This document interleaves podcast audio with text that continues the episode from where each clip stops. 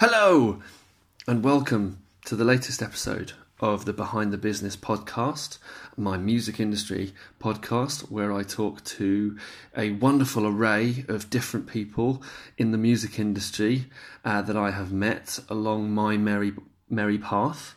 Um, this week's episode is with Andy Ray, um, one of the founding Um, members, founding people of the two thousand Trees Music Festival um, out west, where I'm currently located these days. Um, this episode was recorded in May of last year. We spoke about two thousand Trees, about his work in the events industry, and also about his path into where and what he is doing now. He is not someone who came from a particularly music-specific background. So he's one of those interesting people that found himself in and around the music business without wanting to or, or really focusing on it when he was a lot younger. Um, he's got some great stuff to say about education as well, so he's always a good ear Uh, for those people who are interested in the events industry.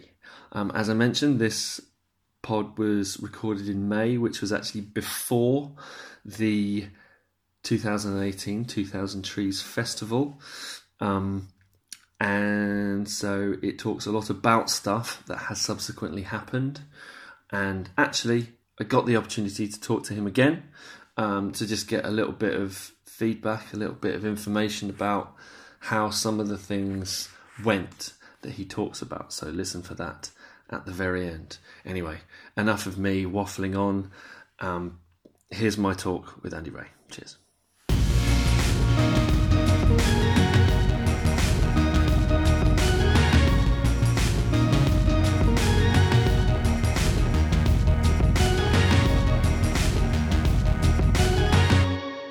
How are things going with all the various festivals you've got coming up?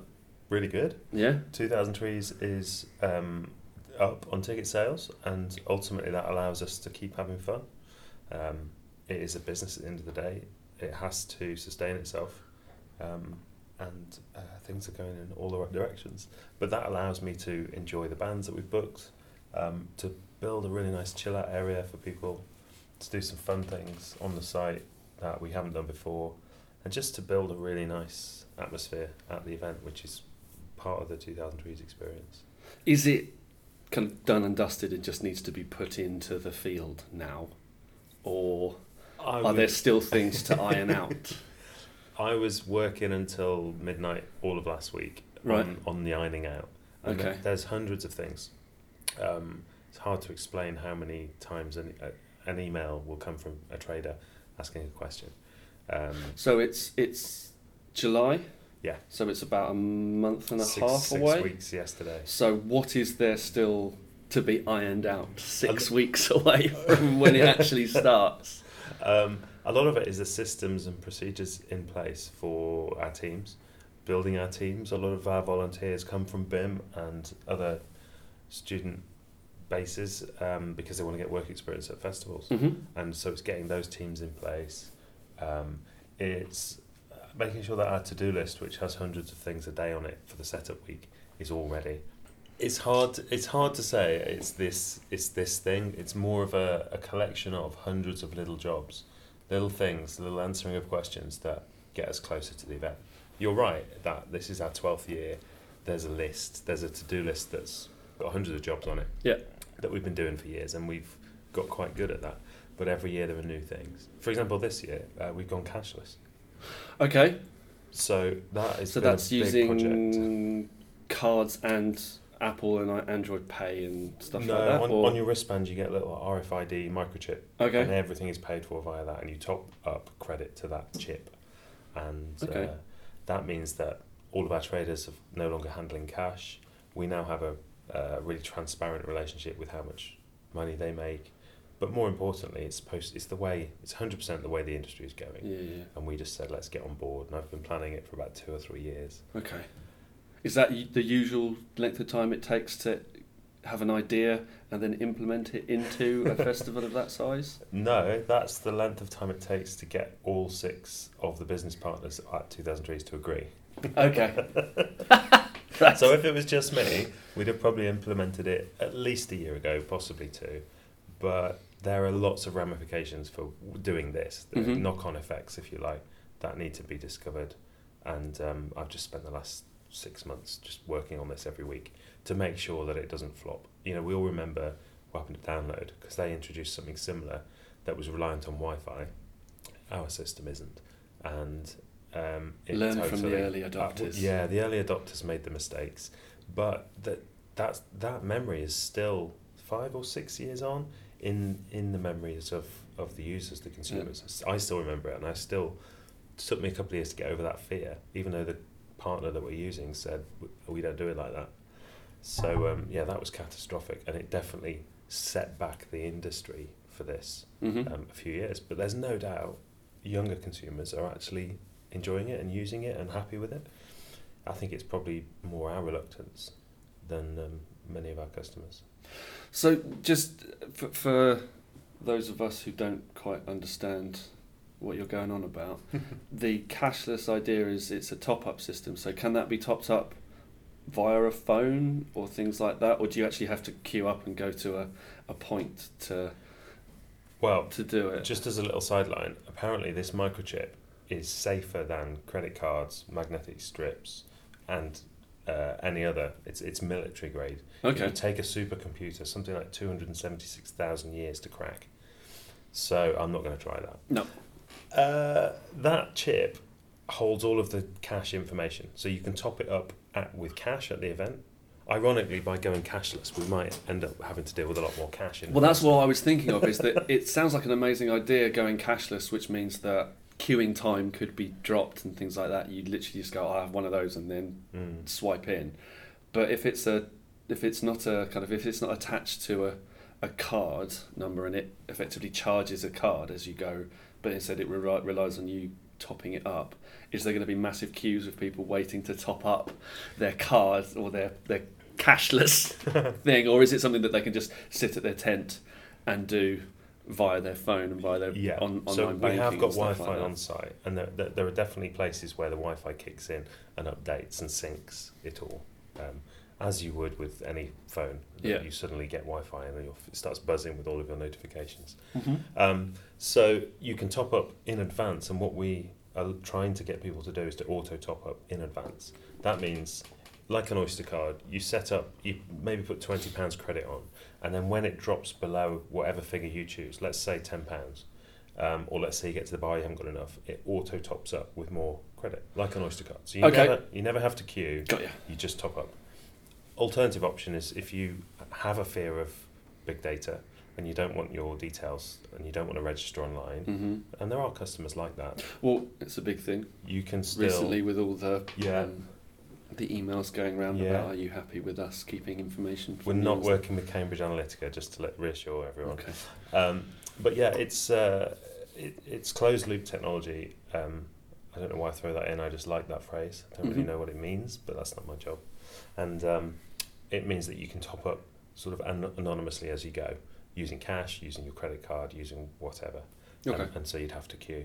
I mean, I'm firmly of the view that if I never have to queue and I can just top up and press beep and, and get my beer, that is so easy. Yeah. And also, if you lose your wallet, that's it. That's gone, mm-hmm. unfortunately. If you lose your wristband, the moment you go and say, I've lost my wristband, we can cancel that credit and ship it to another wristband, so you get to retain the credit. Mm-hmm. So that is another advantage. Yeah.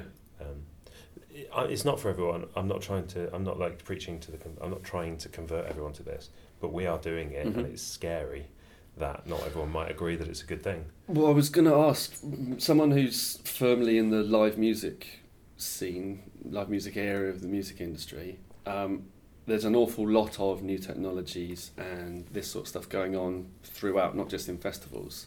Is it is it moving in a positive way? Is all this sort of stuff going to stop touting? Obviously not overnight, but is it all going to kind of is it is it going to help the industry? That's a tough question. I mean, I guess it. The answer is, where are we shifting the burden? Um, and what we're doing in terms of cashless is making it really difficult for anyone to steal credit. Mm-hmm. Um, so that makes consumers safer. Um, and they don't have to give out data. That's okay. Um, I guess the other thing at the moment is G D P R has come in. So you're going to, re- as a consumer, you're going to receive a lot less emails from people marketing and selling to you, and what we do with that data. Um, ticket touts is a big one. I Obviously, there's steps to this. This yeah. is just this isn't the, the cure for everything. I think it's... technology has the answers. I don't know exactly what they are, but there are companies out there doing some really good work on secondary ticketing. Because is that the next step for a for a festival like yours? Is kind of working out a way to combat secondary ticketing and ticket touts. I mean, do you, I'm guessing you don't benefit from secondary ticketing. No, it's, at all. Um, it's not like you can sell your own tickets secondary. Do you? No, we what? don't. No, exactly. No. I mean, I think, you know, because there's been artists been, so on both sides, there's artists who have secondary ticketed sold their own tickets. Well, their... there is a market for it, and it mm. has to be a thing, because not everybody can go to shows, and you should be able to resell your ticket. It shouldn't be a, a it, it, you shouldn't be penalised for not being able to go or anything no. like that. But then on the flip side is that, and I was reading this morning, is that there's a lot of people that, you know, want to go to a show, and within minutes it's sold out, mainly because of people not even thinking of going to shows, yeah, which buying is wrong. tickets and then yeah. flogging them for double, triple, quadruple the price. That's wrong. Um, how we stop it, I don't have the answers. I don't think anybody does. Um, Something that do you are you a I L M C-er? Do you work, go to the International Live Music Conference? I haven't been for a while, because that was always the the key. Chat every year. The how do we stop secondary ticketing?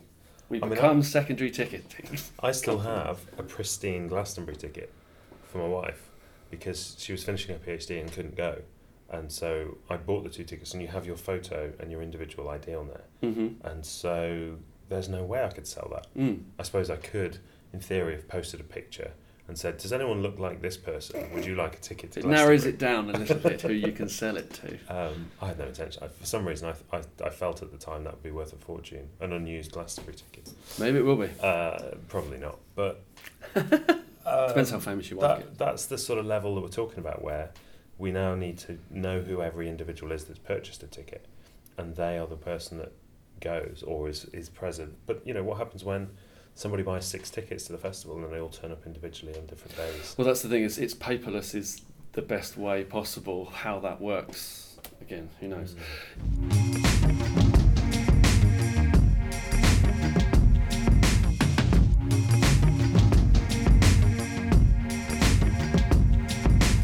You mentioned a minute ago that you, you said the phrase, "That's not my job." What is... What is your job when it comes to two thousand Trees and ArcTanGent? So, um, when we started this, me and five friends were music fans who went to a festival and had a really great experience watching the bands, and a really terrible experience enjoying the festival, from being treated like children by the security, not being able to take your drinks into the arena, um, other people in the in the campsites, and on and on it goes. I remember having a really grey, it, they claimed it was pork uh, roll. Um, I mean, God only knows. It when was, was this? Um, two thousand six was the last year I went to. Uh, from what I hear, nothing's changed. If, if anything, it's got worse. And so we sat there, you know, around a campfire, um, automatically getting annoyance from other um, customers because we had a campfire. You know, we were slightly, you know, mid-twenties and mm-hmm. just wanting to make the best of the festival experience, and that's not a thing. It's cheap, cheerful. It's expensive to buy a ticket, but you are you're forced to do things their way, and it's it just doesn't feel free or fun. Apart from those moments that spine tingling when you're watching the bands you love and you're collectively in a massive audience of a huge band, that yeah, yeah. that they've got right. Um, so we said, what are we doing? Why why don't we just start one? And that was the start of two thousand Trees, and the year later, two thousand seven was our first festival. So, you're making it sound rather simple to just start a festival, and I'm it's guessing really, it's not. Well, I, every student I teach at BIMM who has any lecture, even if it's one lecture in event management, had more experience than we had collectively, right, as a group. We were six friends with jobs that didn't relate to the music industry, and we said, let's just give it a go. How hard can it be? It was a, it was an exercise in, this can't be that hard, can it? And then you realise and you learn how hard it is by doing it. It's a very practical vocation. So to start with, we sat around a camp, uh, not a campfire, we had those discussions. Then we came together in January and had a blank sheet of paper and said, how do you, what do we need for a festival? It was really one oh one basic stuff. We need a stage, we need this, we need that. So what were your backgrounds? There was six of you with backgrounds in... Yeah, I was a journalist on a daily newspaper. Right. Uh, another guy designed furniture.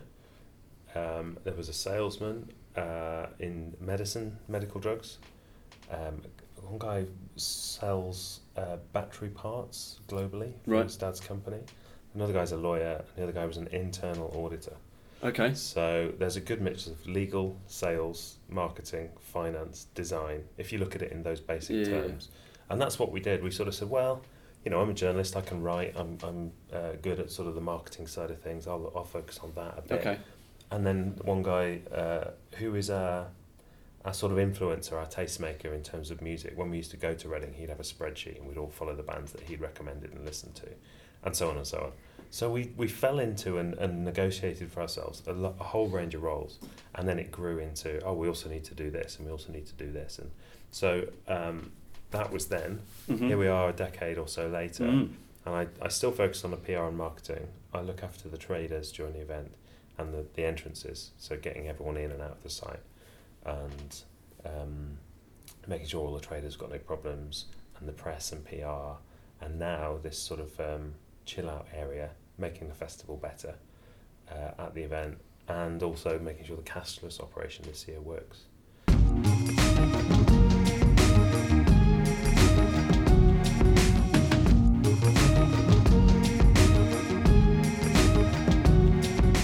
So, so it's still very much, uh, it's run like an independent it would is. be. It's very much, uh, oh, well, we're getting bigger, I guess I'll take that extra thing on myself, and you can take that yeah. extra thing on yourself, as opposed to getting more and more people in and getting a little bit more corporate, I guess, and all that yeah, sort no, of stuff. Yeah, no, it's definitely, it's the six of us still in charge.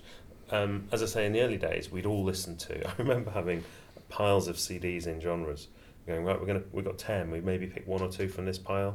We've got ten of these. We pick one, and we listened to the C Ds and picked the artist and argued over which artist we should put. It was ridiculously un um, sophisticated. But is anything that sophisticated? I mean, is it that much different now? Well, I don't it's get involved in booking the bands so much anymore. Right, we we've evolved into our own little areas and moved away from everybody getting involved in everything, because that was just too chaotic. Okay. It's interesting that nobody, that you don't have any say at all. If if I want to book a band, I have a say. Right. If I really want to get about, if I if I hear some new bands and I really think that they should be on the bill, I have a say if I want it. It's like a, I wouldn't call it a veto, it's the opposite. It's a it's a, a vote. I can I can yeah. have an influence. But less so than, than before, because we trust the guy who was so interested in the music as a music fan to book us the best lineup, and he knows a lot more about it than I do now. So we've we've honed our skills and, and separated our skills into. There's just so much to do, to be honest. From from someone who I guess looks at festivals as a punter as opposed to someone who runs and works on them, how have they evolved in the past you know, since your last time? At Are you talking about yourself there? Because I would also put us into that bracket. So yes, we run a festival and we started it from scratch, but we're still, I still definitely feel like a music fan who goes to gigs to watch bands. I still feel like that same okay. person. Okay. But no, but, but as someone who puts one on okay. and is vague, more involved in the day-to-day operation of, of one, as is, is that there's an awful lot more of them now than there was in the mid two thousands when I last went to Reading regularly and all that sort of stuff.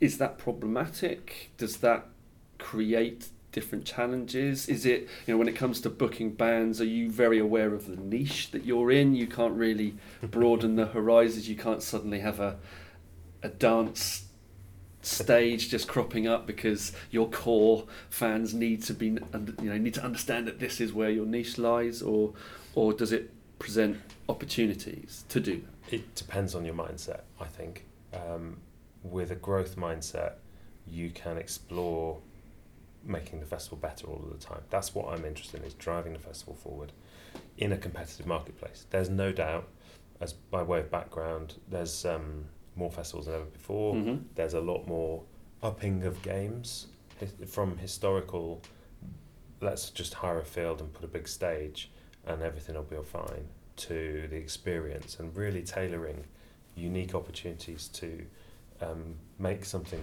that, memorable for people at festivals. Um, that's really good. That's healthy for the industry. And if you use the sort of um, rhetoric of only the strongest will survive or evolve to survive, that sort of stuff, evolve or die, um, bigger festivals are having to make more of an effort to keep their customers happy. Yep. That is good for the consumer. Smaller festivals have a massive U S P, which is the atmosphere, the intimate, fun, friendly, lack of cues, if nothing else, yeah. atmosphere that you that you create in a small festival. So as long as we stay a small festival, we have that U S P.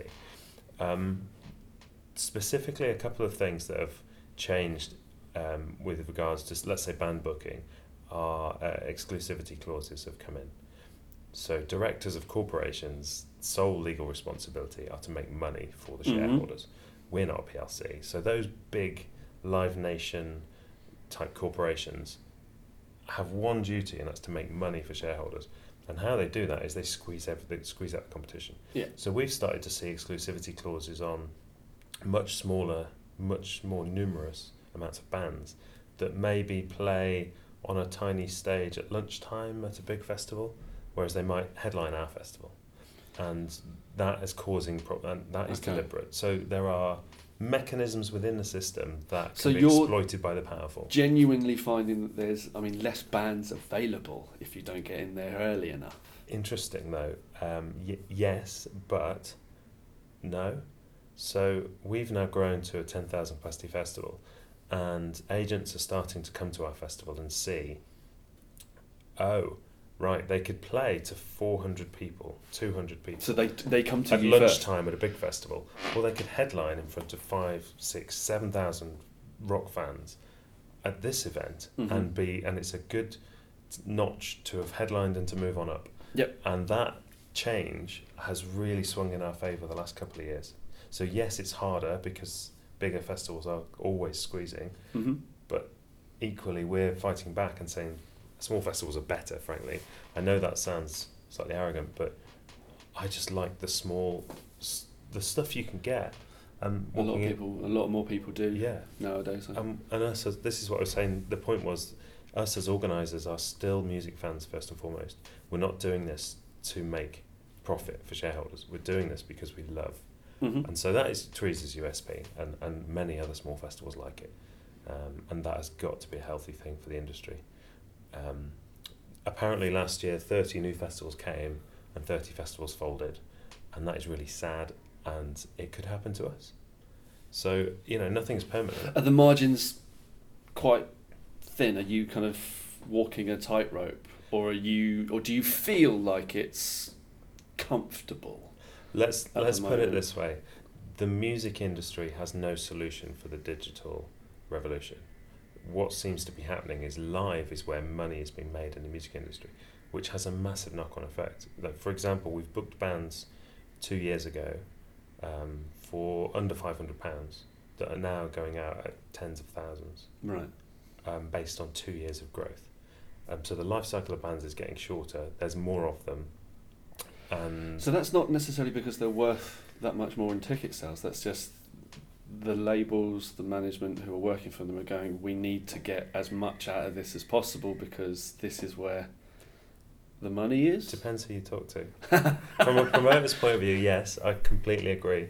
Um, we're seeing the the fees go up a lot faster than inflation, and sometimes it's, you know, we'll have that conversation with an agent. So why has that fee gone from X to Y? Let's say five hundred to twenty thousand, when it's been an off-cycle year, you haven't got any new material, you're not touring, you haven't got a new album, you're basically the same band touring the same music as the previous year, but the price has gone up massively. Yeah.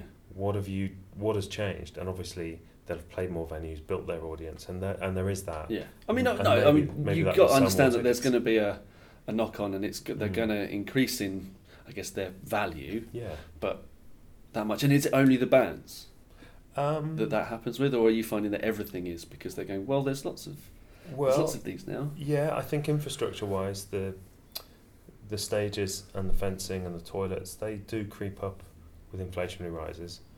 But um, not to the same level. But not to the I mean, you know, you're talking massive amounts of bands. And this is the music industry trying to find a home for its income, its revenue mm-hmm. streams. And it's at the moment it's saying live. And the, uh, there's a lot of data to support this. A lot of my students are producing work that shows um, Generation Y millennials are valuing the experience yeah. more than the... product. Um, exactly. Yeah. Is there a... Is there a size that you're aiming for for all these? Because you, you've got two festivals specifically, um, two thousand Trees and ArcTanGent, and they're of a size. Actually, I should I should correct you. I oh, sorry. Two of the business partners from two thousand Trees started ArcTanGent, right? Um, with a third person. I'm, okay. I'm not one of those two. So although they're my best mates, and I spent fifteen days in year one in a field helping them with every aspect. Okay, so they're not like sister festivals or anything like that. They kind of are, yeah. Okay. But it's uh, and it's they're, they're both rock genre. Yeah, yeah. But no, it's not. But are they? But so are they of a size that you want to keep them at? I guess, or let's go with two thousand Trees, or are you always looking to have a hundred more people each year?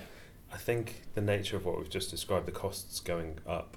They only ever go in one direction, mm-hmm. and um, part of the investment we've made over the last couple of years is bigger and better bands. The band budget has gone up quite a lot, um, and what we what we realised a few years ago was the band budget has to go up to stay still.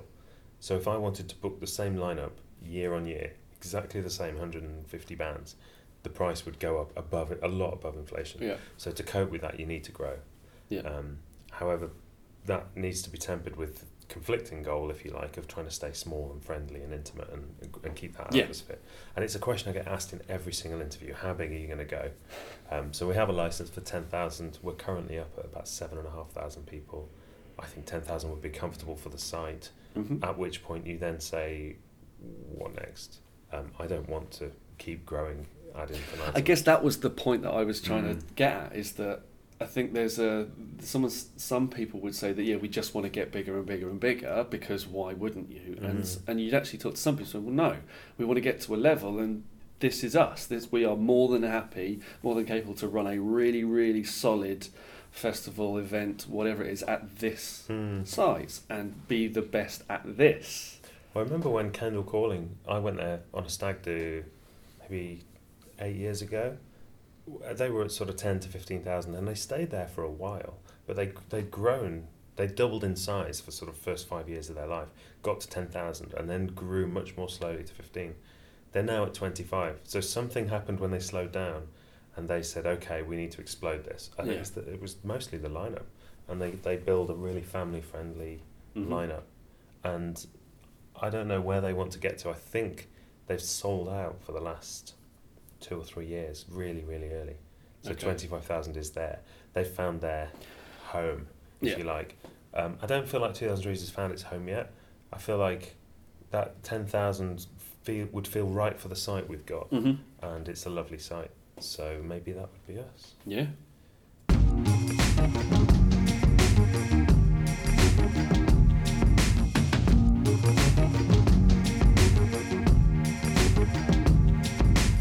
You mentioned that music is not specifically your background. You you came from an English literature journalism background. Yeah. So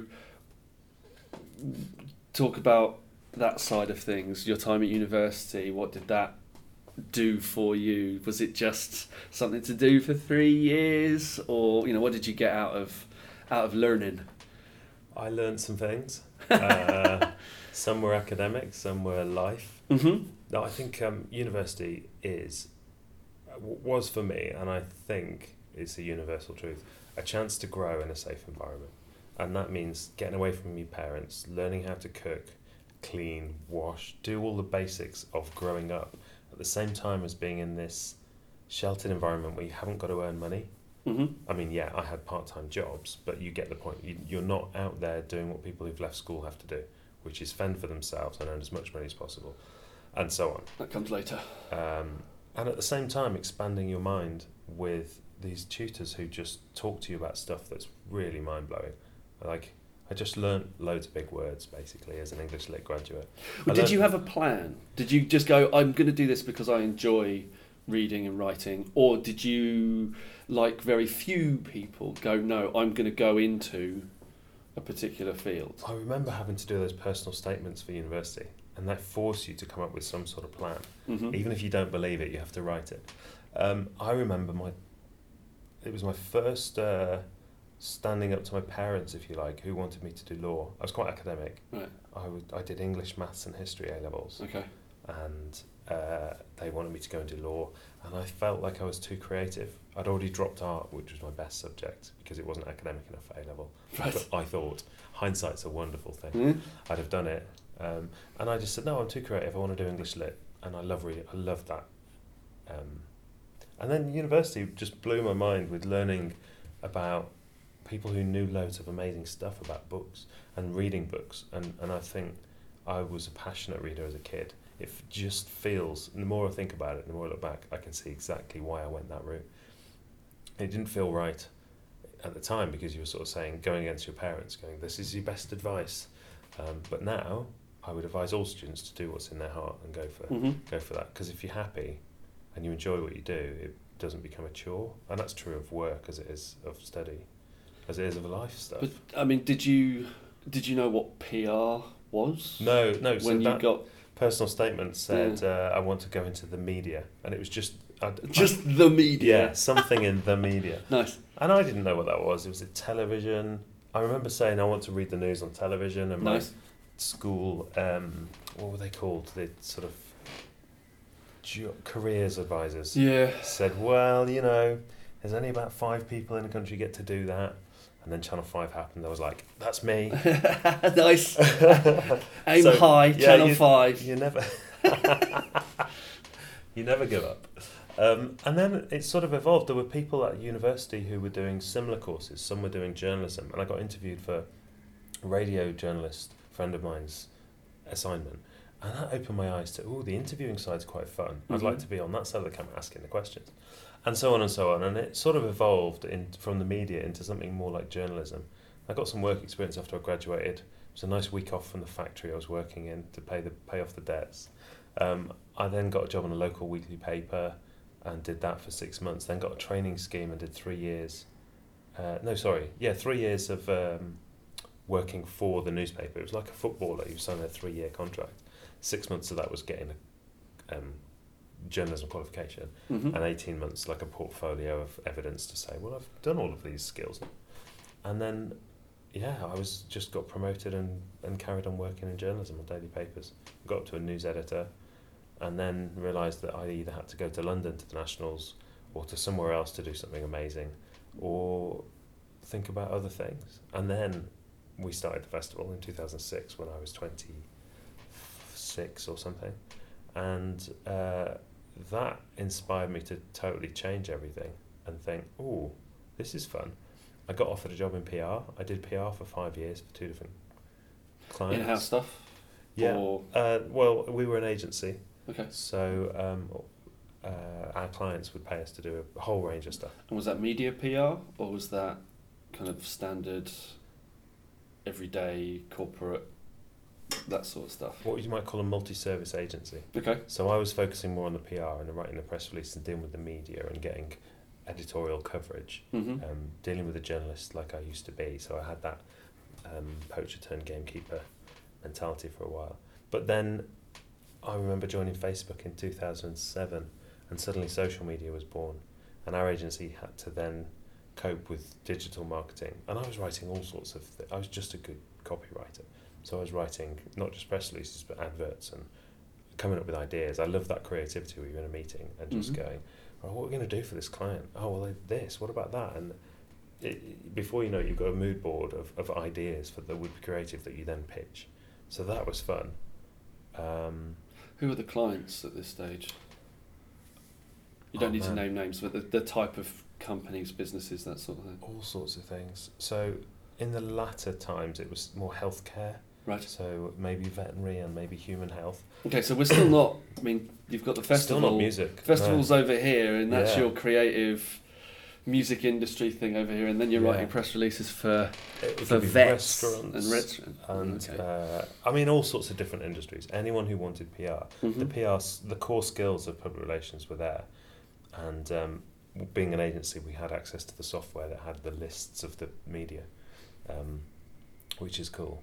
So that that was good, and then I decided to quit. In uh, in twenty twelve, I had a big year, got married. We had an extended honeymoon, travelling around the world for nine months. And I had this idea that I was going to keep doing the P R but get more into events. Okay. And I came back in twenty thirteen, so this is now five years into my self-employment venture. Um, I teach at uh, in event management here mm-hmm. at BIMM. I um, have P R clients still. Um, had dabbled with a few P R clients that were smaller, small businesses, and helping them, and that um, was an adventure or a series of adventures. Actually sacked a client, which was fun. It's the first time, first time I've done that. It's right. really, really satisfying, but they were annoying. Have you moved since setting up your own company, Red Tarn? Mm-hmm. Yeah, is are the clients more entertainment media focused, or is it still very much kind of broad speaking? I'm trying to get into P R, more ad- adventure P R, so outdoorsy stuff. Right. Um, bikes and yeah, anything like that. So that that you've never been interested in doing P R for upcoming act, acts and artists and well, musical uh, or so films or anything like that. Yeah. So I'm. Not not massively. Okay. I mean, I do the P R for two thousand Trees. Yeah, yeah. Um, so that has always been writing press releases about our festival and and and music, uh, upcoming bands that we've booked. It was definitely music P R, if you like. Mm-hmm. Um, but no, th- it's nice to have a, s- a series of different things. And who knows where that's going to go at the moment. You're looking to be eclectic, is you know, I guess, uh, rather than going, I'm going to be niche and just be P R for... Yeah. R and B artists yeah. and stuff like that. Or, or Gloucestershire restaurants. I mean, just yeah. can't imagine it. So yeah, I mean, I'm not actively looking for more clients at the moment, which is a scary proposition, but I just don't have the time. But it's good um, that it got yeah. there. You've said five years into a into a new adventure. Yeah. You've kind of... Well, the real... The real exciting thing You've about You've beaten that. the boss at the end, and now you're in just the, the nice bit where all the, the camera scooms around and... Yeah, but the the real exciting yeah. thing about that, that change was getting events work. So I wanted to become an event manager right. as alongside the P R and the writing, which I'd done for so many years. And I now work at nine events a year. I try and do one a month because it's a week away mm-hmm.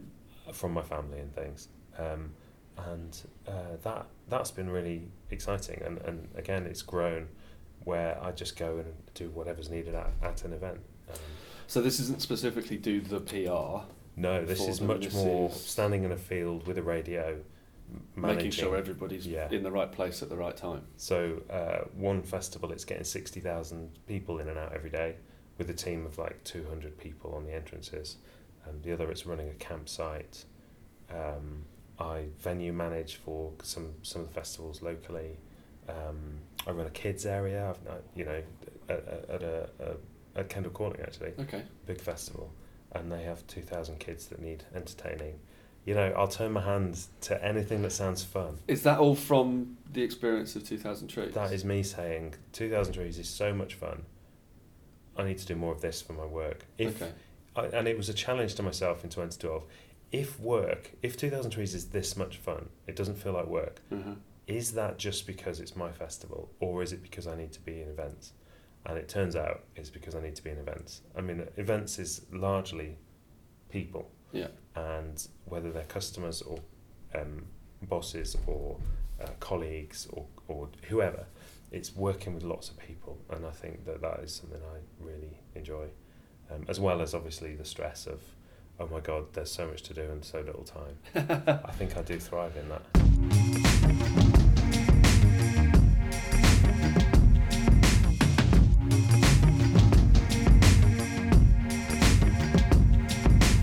These other events jobs, are these just their jobs that are promoted that are advertised that you apply for, or has this been a little bit of legwork and marketing and self-promotion and business development on your end saying, I'm interested in getting more involved in this, do you need someone like me? It definitely started with the latter. It was me sending out, um, pro- doing my LinkedIn profile, which was like the best I could do for a C V, and sending out my email to people and contacting anyone I knew in the events industry who we'd worked with through two thousand Trees and saying, do right. you know any work coming up?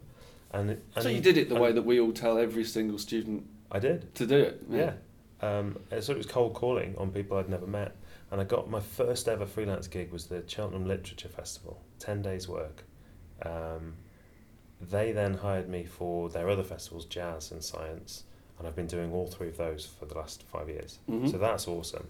And I live in Cheltenham, so it's on my doorstep. Um, word of mouth, people saying, this person's contacted me about this work and I can't do it, we th- I thought of you, that sort of stuff. Um, yeah, it's entirely a meritocracy. Would you say events is very much a business that thrives on the word of mouth thing? It feels yeah. like it is. From someone who's never really worked in it, it's a case of yeah. if you do good in certain places, word gets around, and that if somebody in another festival or event needs someone to do that, they know who the best people are yeah. to do it. I think that is uh, a meritocracy in the, in the nicest possible way. Uh, it's a network. If somebody asks me for a recommendation of event manager, I go to my phone and I look at people that I know who are in my phone book, and I will recommend based on what they need.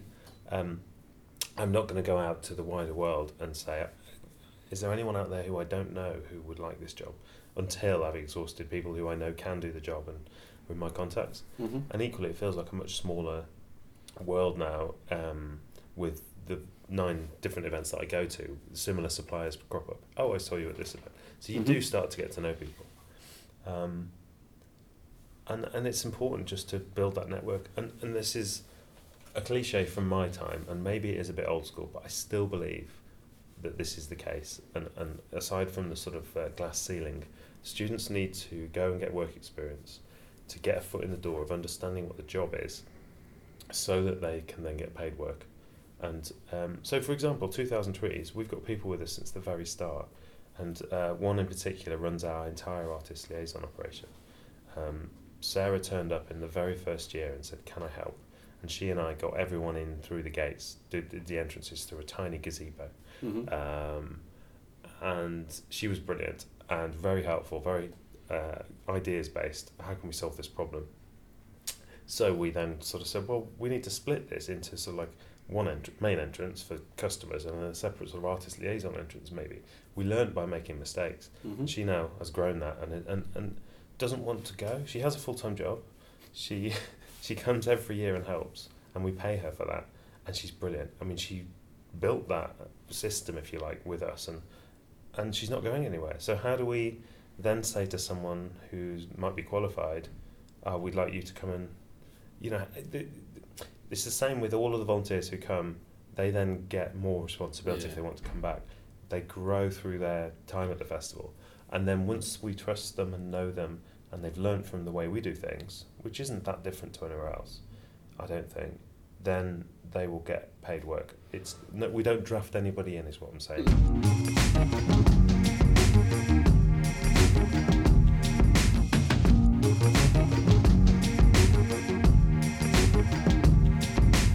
What's the worst thing about your year, especially when it comes to the events and the festival? What's the worst thing, or what's the the hardest part?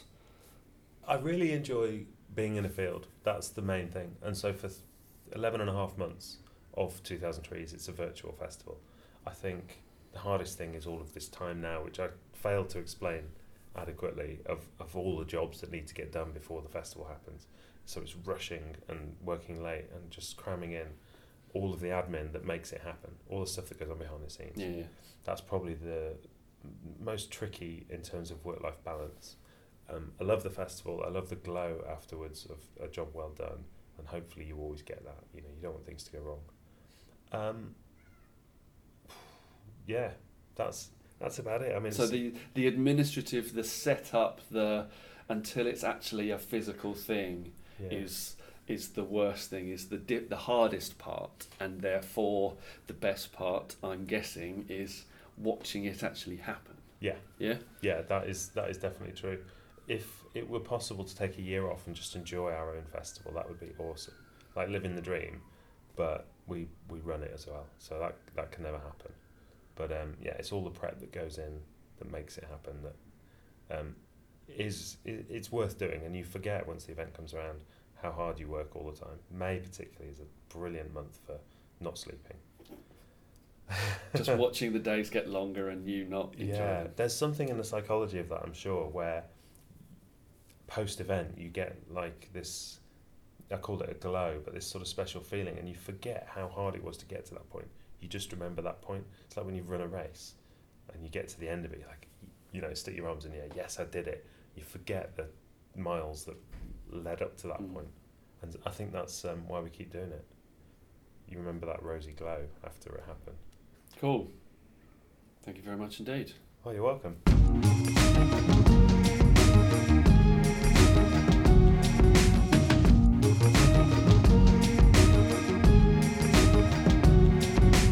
And here is my special extra little bit with Andy Ray. Yeah, the festival went really well. I thought two thousand Trees was um, a really, really good year for us, and uh, the audience too. I thought everything about it went as smoothly as it could from an organising point of view. Um, we were really, really pleased, and the weather was great, and we had ten thousand people enjoying themselves. And when we put just the headliners on the main stage with nothing else playing, we um, sort of created an extra special atmosphere that we haven't had down there before, with thousands of people um, really singing along to those those headliners. It was, it was a beautiful weekend for us. It's a strange one to say everything went according to plan, and I'm sure that along the way there were some hiccups, but the big things certainly went according to plan, and all the organisers were happy. We were in good communication regularly and uh, enjoying ourselves. I think um, it's it's somewhere, it's got to the point now, it's our twelfth year, where we um, can start to enjoy the event, and we know that we've got the right systems in place to make sure everything runs smoothly. And it's a big old team that I have to be very thankful to, that help it go according to plan. And uh, yeah, it was a really special weekend. Obviously this year we brought in cashless, and that's the scary thing, because not everyone is ready for that. Um, us as organisers, I, I spent three or four months planning it. Um, members of the public aren't that well versed in using it yet, uh, at festivals particularly. So it's a new technology in this country, and there may well have been some resistance had we not got it right, but pretty much everything went according to plan on that too. Um, it was really fast at the bars and food vendors. The um, traders seem to like it as well. We get um, just a transparency between uh, between everyone, and, and it just makes everything really easy and flow more quickly for the customers. So it was quicker, easier. It was cheaper, so they didn't have to spend money on the cash points at site. And um, there weren't any major problems. There were a couple of teething problems. It's the first year we've done it. Places where the Wi-Fi wasn't picking up as well as it should, but in the grand scheme of things, um, we were really, really, really happy. And I thought, uh, hopefully, it was definitely something we want to do again. I, I think hopefully the audience appreciated it as well as a as a positive move for the festival.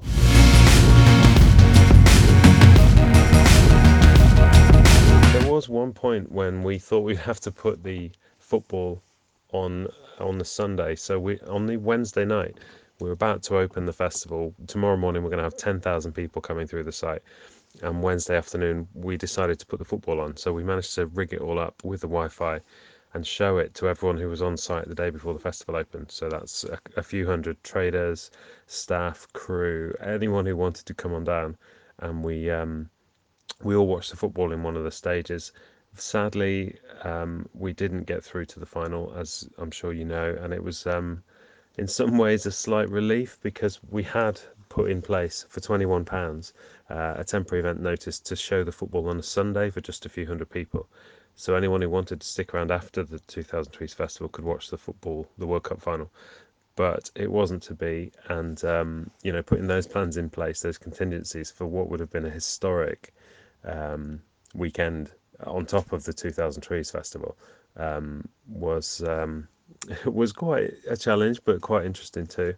it's just such a shame we didn't get to that place. Um, but with a tinge of relief that I could then just, on the Wednesday night once we had lost, uh, just focus on the festival. And um, yeah, it, it it ranks, for that reason alone, I think, with the Wednesday uh, enjoyment, bringing everyone together on the site, um, it ranks as a really good two thousand Trees. But on top of that, um, everyone at the festival seemed to be really enjoying themselves. I think the weather was really kind to us.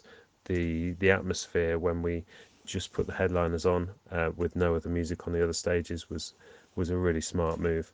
And um, the lineup, you know, every year I think the lineup is amazing, and, and every year we seem to up our game on that. And I, I just, from a personal point of view, I felt like we, as a team of six organisers and all of our friends and family and all of the crew and the suppliers and everyone who works on the site knows it.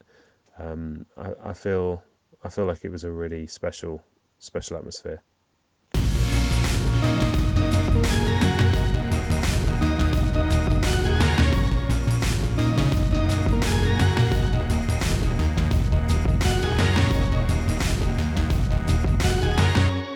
Massive thank you to my guests this week. It's always a pleasure to talk with these people that know so much more about their particular area of the business than me. I'm learning so much along the way. If you would like to get in touch with this week's guest, Andy Ray, uh, please do message me via the podcast at behind the business pod at gmail dot com. You can also find the pod on Instagram at behind the business pod, and soon there will be various other places such as Facebook and the like. Um, yes, find me on Twitter at Danny Champion. Um, and yes, thank you very much for listening. Please do email any questions to the show. I'm still really hoping to get a listener questions podcast or two done for over the summer. And if anybody has any requests, any any ideas about future guests, I have a number in the works at the moment, but please do get in touch via various assortment of means. Um, and let me know who I should reach out to. Uh, cheers. Thanks.